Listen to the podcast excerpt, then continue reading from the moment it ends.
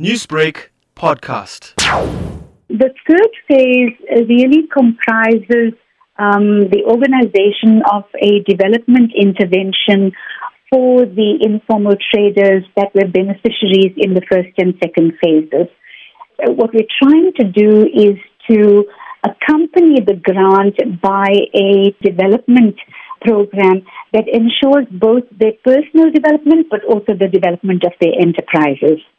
With the program and with you heading it with your expertise, you Yes. have given new hope to the people in the sense Absolutely. of you have not just taken somebody who was affected by the unrest and looting, but you are now developing new business people.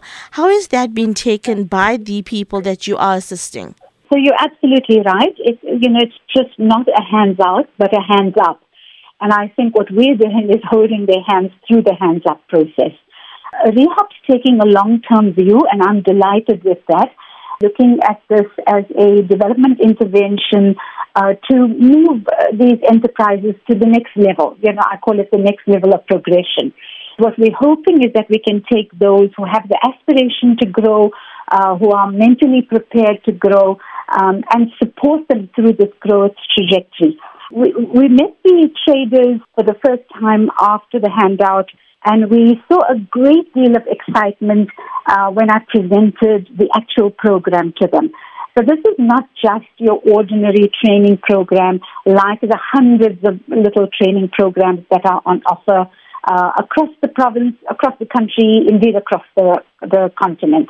Um, what we're doing is that we are selecting those who have the capacity for growth, uh, who has the preparedness for growth both mentally as well as in terms of their enterprise, and we put them onto a separate journey.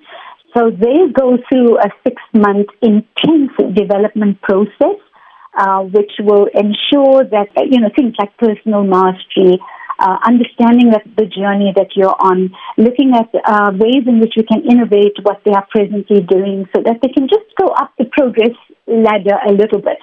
And then once they begin to feel that uh, success, then we'll support them through the, the second part of the growth phase. Newsbreak, Lotus FM, powered by SABC News.